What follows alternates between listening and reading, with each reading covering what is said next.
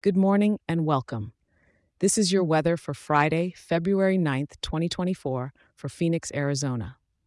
I hope you're as excited about today as I am because I've got something new and exciting for you. If you love getting your daily weather as much as I love giving it, I've got a treat.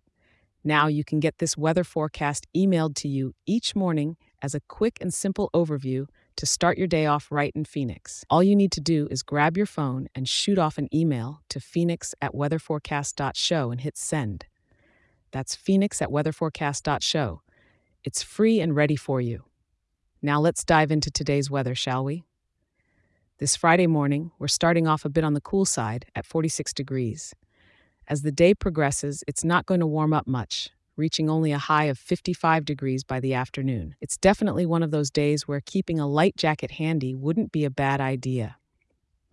As we move into the evening, temperatures are going to hover around 55 degrees, so if you're planning on stepping out, you won't need to bundle up too much. Nighttime will see us dipping slightly to about 52 degrees. Today, Phoenix is under a blanket of overcast clouds, with cloudiness at 100%. The wind is coming in from the northwest at about 3 miles per hour. So it's not too breezy, but just enough to feel a slight chill given the cloud cover and the temperatures. There's no rain or snow in the forecast, so while it might look a bit gloomy, you won't need to carry an umbrella. Given the overcast skies, it might be a great day to explore some indoor attractions Phoenix has to offer, or maybe just a quiet day at home with a good book or some indoor hobbies. And as we wrap up, I want to say thank you for tuning in. I'll be here for you tomorrow with another update, so make sure to check back.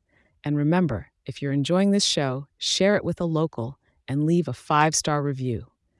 It helps more wonderful people in our town stay informed and start their day right.